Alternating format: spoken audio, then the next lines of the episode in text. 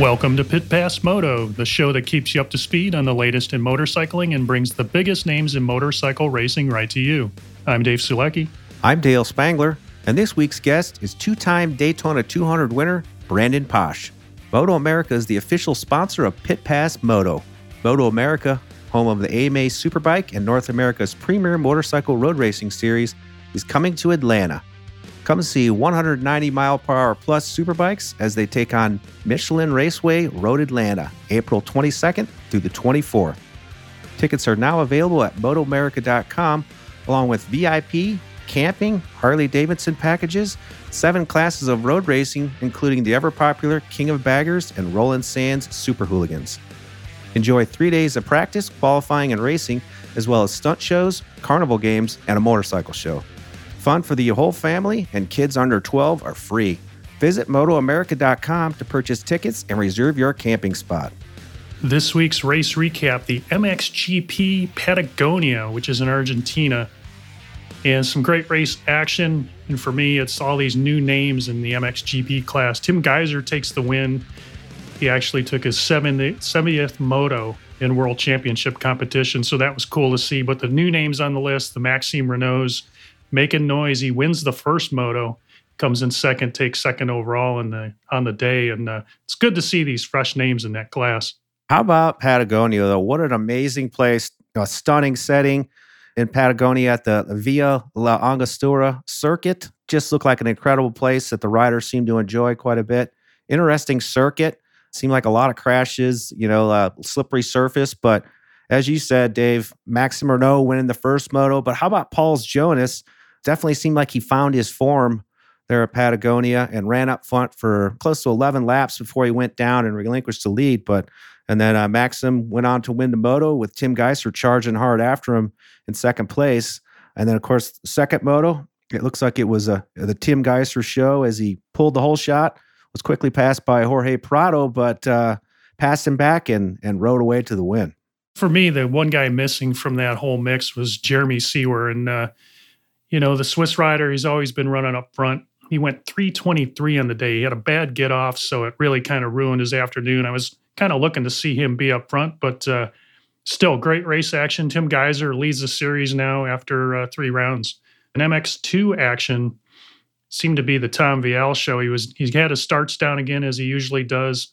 Him and Jago Geerts going at it, but uh, Tom Vialle going 2 1 for the overall on the day. That was uh, I thought some great racing and a lot of fresh names in that MX2 class again. This Mikkel Haarup, the Finnish rider on the Kawasaki, going 4 3 for third overall. He's actually moved up to fourth in the points. Yeah, definitely quite a few new names. Like you said, I, I think it's that series seems to be really kind of uh, there seems to be some attrition going on. I don't know if it was because it was such a far away event, but I noticed there was only 17 riders on the grid in both MX2 motos with a couple riders going out, like Roan van de Moosdijk, unfortunately crashed out in, his, in the qualifying race on Saturday and uh, was out for the weekend. And then Kay de Wolf was uh, up front in the first moto, but he crashed out as well. So both the, the Husqvarna team seems to be kind of in a world of hurt right now. But as you said, some of these younger riders seem to be filling in the void. Mikkel Haarup with a 4-3 for third overall. So good rides from him. And It'll be interesting to see what uh, between Tom Vialle and Jago Geerts. It seemed like Geerts had Vialle's number in the first moto, and then Vialle did the same thing back in the second moto. It's going to be an interesting series between Tom Vialle and, and Jago Geerts as the series heads to Portugal for the next round.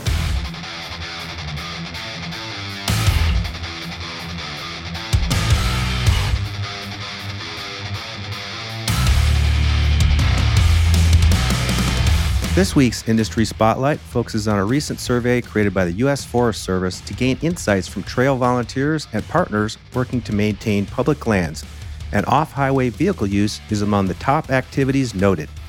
Said Duane Taylor, Executive Director of the National Off Highway Vehicle Conservation Council, partnerships and a clear understanding of what's needed on our trails are vital to keeping public lands open for the riding we love so much most people don't know that thousands of volunteers put in tremendous amounts of work on public trails nationwide.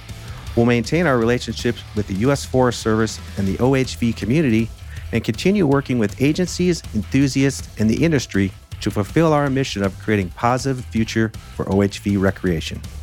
The U.S. Forest Service conducted the survey to help with the implementation of its 10 year Trail Shared Stewardship Challenge, focusing on shared stewardship, trail upkeep, and sustainability.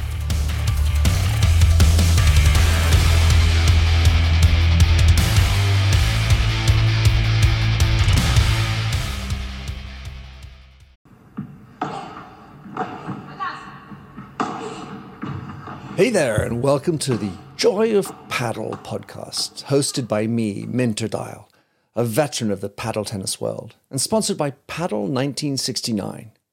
Whether you're a paddle tennis aficionado, just beginning, or have never even heard of paddle, or padel as it's called in North America, this is an exhilarating new show that delves into the captivating stories of notable paddle personalities worldwide.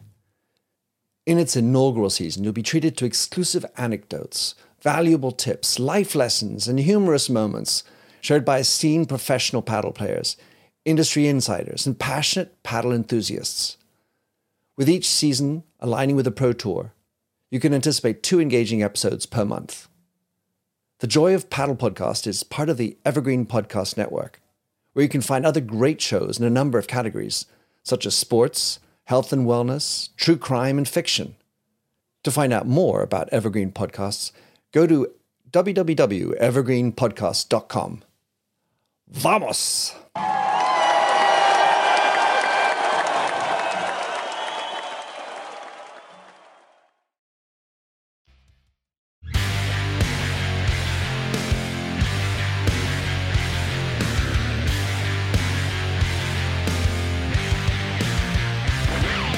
Welcome to Pit Pass Moto, Brandon Paasch, recent winner of the Daytona 200 and team member for the Altus Motorsports for 2022, riding the Suzuki GSXR 1000. Brandon, welcome to the show, man. Thanks. Thanks for having me on. Pretty exciting uh, last weekend for you. And uh, now you've got a Rolex for each wrist, which is pretty cool. Congratulations on that. Kind of talk about uh, how it went for you at Daytona, man. Daytona for me was, uh, I mean, it couldn't have been any better in the end. I uh, kind of just started taking my time all throughout the weekend, just take my time, keep building up to the pace. And I knew come race time, it was going to be a big group. And yeah, I just kind of played it smart, stayed in that group for the whole race. And, um, and yeah, right at the end was just able to time the draft perfect to the, to the finish line. And, um, yeah, like you said, I got a Rolex for each wrist now, which is great.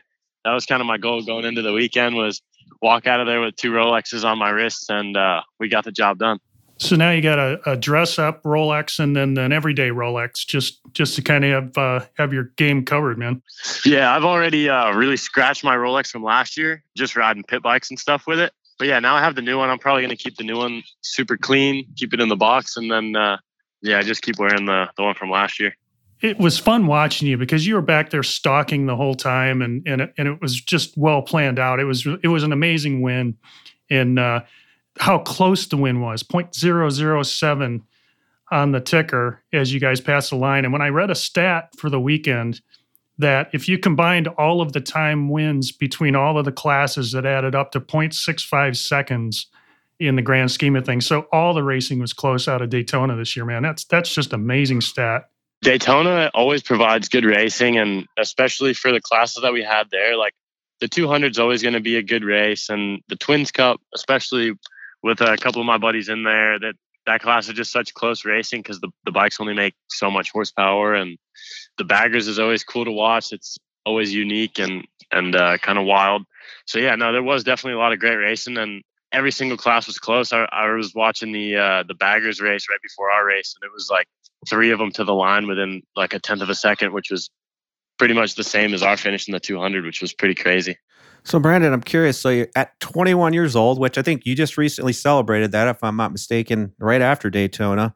It seems like you've done so much in your career already, and you're only 21. So, you've raced in Europe, the British Championships. For those not may, that may not be familiar, tell us about your path how you currently got to, you know, how you, where you're at right now in your racing career. How did you get to that? Because it seems like you've done so much. Like I said, and you're only 21. Yeah, so I uh, I just turned 21 this past week on Wednesday, and yeah, like like you said, I've done quite a bit in in the short career that I've had. I started off in 2015 in the MotoAmerica KTM RC390 Cup and wound up winning that title in, in 2016, and then from there, I kind of bounced around a lot between racing Super Sport and MotoAmerica for uh, for Suzuki, and then I went to Europe and raced some Moto Three stuff. And 2017, excuse me, was uh, kind of a, a bit of a mix-up year for me. I did about six or seven different teams and five different series or something like that, and um, then I kind of found my feet in the in the British Moto 3 Championship. I think I finished fifth in 2018 in my first season after missing like three rounds due to injury. Come back in 2019, won the Moto 3 title in the BSB. Did my uh, first ever MotoGP race, which was awesome at Silverstone. And then uh, 2020, I was supposed to actually race BSB on a Moto 2 bike, but COVID happened. So I wound up racing Moto America Super Sport all year, which was a great learning experience. I think I wound up finishing third in the championship there. And then last year, 2021, I rode for the Dynavolt Triumph team in the British Supersport Championship. And uh, yeah, wound up getting a pole position and a couple podiums. And shame our season kind of ended early again last year due to injury. But um, so far, so good. We, we've now, like you said, won my second consecutive Daytona 200, and everything's on the up and up. with this kind of bouncing back and forth, are you pretty excited to come back to MotoAmerica for this season in the Stock 1000 class? And of course, you've got a new ride, as as Dave mentioned earlier, with the Altus Motorsports team. Tell us a little bit about your program coming into 2022. Yeah, I'm super stoked to be coming back to America. To be honest with you, like I've been living on my own, on and off in Europe uh, as a young kid. It's kind of hard, like just the the traveling and being away from your family for seven, eight months at a time, and like trying to figure everything out on your own, not having a vehicle over there and stuff. It it t- definitely takes a toll on you mentally and physically. And it's nice to be back home around my family, my my friends, and right now I'm just in a really chilled out, happy, relaxed situation. And that's usually when you ride the best is when you're just relaxed and and there's no dramas. So yeah, I'm super stoked to be back at home this year, and I can't wait to get the season started. Well, I have to wonder with the Daytona race, Brandon you had all that experience in, in Britain racing that Triumph and riding on Pirelli tires. And then here you come to the US to race the 200 on essentially the same platform. I think you and your teammate, Danny Eslick. So, did that give you that advantage going into Daytona that you just understood the bike better? You knew what to expect compared to maybe some of the other guys that were out there competing against you? I, I just felt like you had that kind of intrinsic advantage it definitely gave me I, I, wouldn't say maybe an advantage but it definitely gave me a, a head start at least like i got to ride the bike all year last year of course there's going to be differences we, we actually had different suspension at daytona than i did last year different tire sizes there were still pirellis but everything was a little bit different at, at daytona we actually we were able to run slicks and bsb we had to run groove dot tires so there's a bunch of little differences but yeah i definitely understood quite a bit how the engine and the and the power hits and everything like that so I definitely did have a jump start and I was a lot more relaxed knowing that I kind of know how that bike works before the weekend. So that was definitely for me, it, it was a mental advantage more than anything for sure. And it seemed like the team definitely had your back by giving you a splash and no tires on that last pit stop before the finish. I think that when you think about that in the grand scheme of things, that long race led that that one final decision may have helped you into that final scrum that happened at the finish line. I mean, is that maybe something that kind of goes through your mind when uh, when you're coming around the final turn? I knew that the tire wear on the Triumph was going to be great just because I'd rode the thing all year the, the year before, and we never had any tire problems in any races. Like that thing can go so far on a on a set of tires. Before the race, we didn't discuss like not putting a new set of tires for the last pit stop. So I came in and they didn't put a set of tires, and honestly, like I was a bit worried because I was spinning a lot before I pitted in. So I was expecting the tire to not be as good, but I guess whenever when I pitted in, the tire cooled back down a little bit to to a good temperature and was able to last me till the end of the race. So I, that was a really smart move on the team's part. Just uh, a little thing that that I guess uh, my crew chief Rick Matheny just decided was a good move in the moment, and that was definitely a gamble for sure because you know there's there's no telling that for sure the tire's going to last or no the tire's not going to last. It was kind of a it was a 50-50 shot either it was going to work or it wasn't and and we uh, we definitely gambled correctly. Well, you might be able to chalk some of that up to some of your your supermoto sliding skills. You know, being loose on the bike seems to be something you're pretty comfortable with. But that was going to be one of my questions. That I was I noticed that a lot of road racers seem like they use flat track to train, but you seem to do a lot of supermoto training. I've seen you riding at the Heron compound in Georgia, and I think you were spent some time in California. How do you see? How does supermoto help you with with your road racing? Yeah, the supermoto stuff really did help. To to be honest, like even towards the end of the race when the thing's spinning sideways, I'm just relaxed and super comfortable with the bike sideways, and I don't really mind when the bike gets out of shape and and starts uh, starts trying to get me to to not do what I want it to do. And you build up that comfort level when you're on the supermoto track and you're riding the bike to the absolute limit every lap for 30 minutes or 40 minutes, however however long you want to do a stint for. And for me, the supermoto is just the way to go for training. It's one, it's super fun, and it's uh it's a really relaxed form of training for me where I can go and enjoy myself all day and still put in like work, so to say, where at the end of the day you're shot, your body's destroyed, you don't want to be there, but you still had fun all day riding.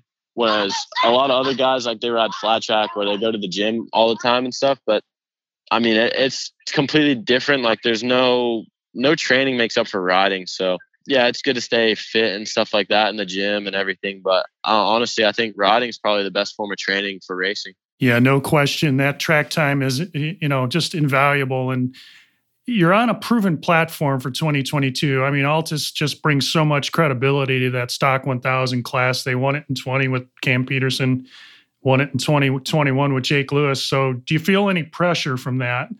And uh, have you had a chance chance to uh, do any test and development with the bike yet? Of course, there's going to be pressure there for this year. Like, I can't be the, the third guy to hop on the bike and not win the championship. You know what I mean? Like, it's uh, there's definitely a little bit of pressure, and I mean, pressure's a good thing. You show up to the grid, you're a little bit nervous. It gets your blood going and just makes you hungrier to win. So for me, pressure's good. I, I, mean, I still, I can still show up and be super calm and relaxed because at the end of the day, I know my teams, they know what they're doing and I know what I'm doing. So I'm not super stressed about it. But yeah, for sure, there is pressure. And like I said, that pressure is a good thing. It's going to keep me motivated throughout the year. Those, those days you don't want to go to the track or you don't want to go to the gym. That's, that's what pushes you is you can't let the people around you down. So for me, that's that's kind of where I'm at with it. I'm ready to just start the season. It's a lot of a lot of waiting. I've been waiting a long time to to get this season going, and yeah, I'm just excited. I've been hyped up for a little while now, and yeah, just ready to get going. Really. So it sounds like the stock 1000 winning that title is probably your immediate goal. What I'm curious to know, with you being so young, still 21, I mean, where do you where would you like to see yourself you know in the next couple of years like say where where would where would you like to be by the time you hit age 25 by the time I'm 25, honestly, I'd like to be in a world championship, whether it's World Superbike or, or GP. I mean, honestly, right now, I think the, the route would be getting into World Superbike, which is going to be probably a three, four year plan. Like, I need to. I need to start it off, win this championship in the stock thousand, get on a superbike, and take a couple years to, to really learn and progress on the superbike. And once we're uh, we're up to pace and we're doing well on the on the big bikes, then then let's uh, let's make the jump back to the world championship. But but yeah, I know it's going to take some time, especially getting to that level. And the more laps that I do on the big bike, the, the better it's going to be, you know? So there's no rush. It's just get on the big bike, start to figure it out, get your feet wet, and, and just keep progressing, keep building on it. And hopefully in the next three years, three, four years, we can, we can get into that world championship. That's my end goal for sure. And I can imagine this season's going to be a good gauge point for you because you're going to be on the track with the superbike. So you'll have a pretty good idea where you stand. And I have a feeling it's going to be pretty darn good. I wanted to ask you in, in MotoAmerica, they've expanded their, their program over the last few years, opening the new tracks and thing, things like that. Uh, is there a favorite track that uh, that you like to go to? And I, and you can say New Jersey because you're a Jersey boy, but uh, I just want to throw that out there and uh, pick your brain on that subject like you said, I think it's going to be a good year for sure. I mean, learning as much as I can from these superbike guys, like even just at Daytona, riding around Cam Petersen and Gagne and those guys, like learning from the, the best of the best in the country is that's a start. And honestly, I need to try and do that all year. But as for favorite track, I, mean, I'm not a huge fan of the layout of New Jersey. Honestly, I, I like New Jersey because it's the hometown crowd and it always gets the the atmosphere is crazy and people love it and a lot of people show up to support me for that race. So that's the main reason why I love my home race. But honestly, I, I like more of like a Road Atlanta kind of track or um, Road America, even just the faster tracks. I mean, Road Atlanta is kind of technical, but Road America is super fast and flowing. So that's a good track for me. And uh, Atlanta, you gotta you gotta have some balls to get around that track fast. So I, I really enjoy that one as well. As I look back in your career, I, I want to ask you: you've you've been on the line against a lot of tough competitors. For yourself, who's probably, I mean, from from everywhere you've raced, whether it was in England, in Europe, or it was back here in the US, who's been your toughest competitor and the one guy that I don't want to say you regret lining up against, but uh, always gives you the the the most trouble? Honestly, I don't really know. I mean, when I went to the World Championship, that was very very difficult for me. That them guys are unbelievably talented, and every single person on that grid is fast. I mean, I qualified 29th out of 31 or 30, so. Uh, th- those guys are ridiculously fast, and, and everybody there is fast. It's not like it's just one or two guys. So I'd have to say that that was probably the one race that I was uh, shook a little bit, like just seeing how fast these guys are. They always say, no matter how fast you are, there's always somebody out there who's a little bit faster. But uh, sounds Yeah. like you've got a good beat on it, though. It's good to if if you ever get the chance to go to the World Championship, it's it's always good to go see where you're actually at. And there's no excuses. Like you show up, you're on a Moto three bike, you're against other guys on the same bike, so you show up and you get a really good gauge of where your skill level's at. And for me, it's it's great to go get my, my butt whooped sometimes and, and re uh, reevaluate where I'm at as far as my skill level. For sure. And if that's your future, which is what you've got your eye on, you've got a pretty good idea of, uh, of the people you're going to be up against and what a better way to gauge it. So, uh, Brandon, we want to thank you uh, first and foremost for coming on the show today and give you your congrats on the Daytona win. It was spectacular. And uh, we're looking forward to seeing you on that Stock 1000 class this next year. While we uh, wrap it up here, are there any sponsors that you want to give a shout out to, people who've helped you along the way, or anybody in your program? Now would be the time, man. I owe a big thank you to the Classic Car Club of Manhattan, Luxstar VIP, and Evolve GT Track Days for always making it happen for me.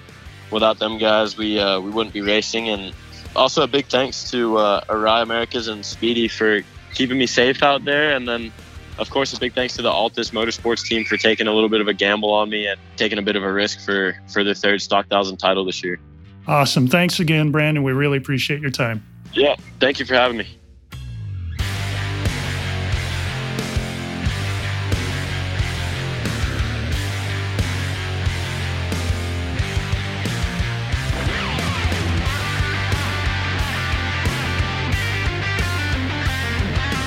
Thanks again to our guests for being with us today, and thank you for tuning in. If you enjoyed this episode, make sure you follow us on your favorite podcast apps so you never miss an episode. If you have a moment, please rate and review us. We really appreciate it. Make sure you're also following us on Twitter, Facebook, and Instagram, and visit pitpassmoto.com where you can check out our blog and our brand new store where you can get your Pit Pass swag. This has been a production of Evergreen Podcast. A special thank you to Tommy Boy Halverson, producer Leah Longbrake, and audio engineer Eric Koltnow, I'm Dale Spangler. And I'm Dave Sulecki. See you next week on Pit Pass Moto.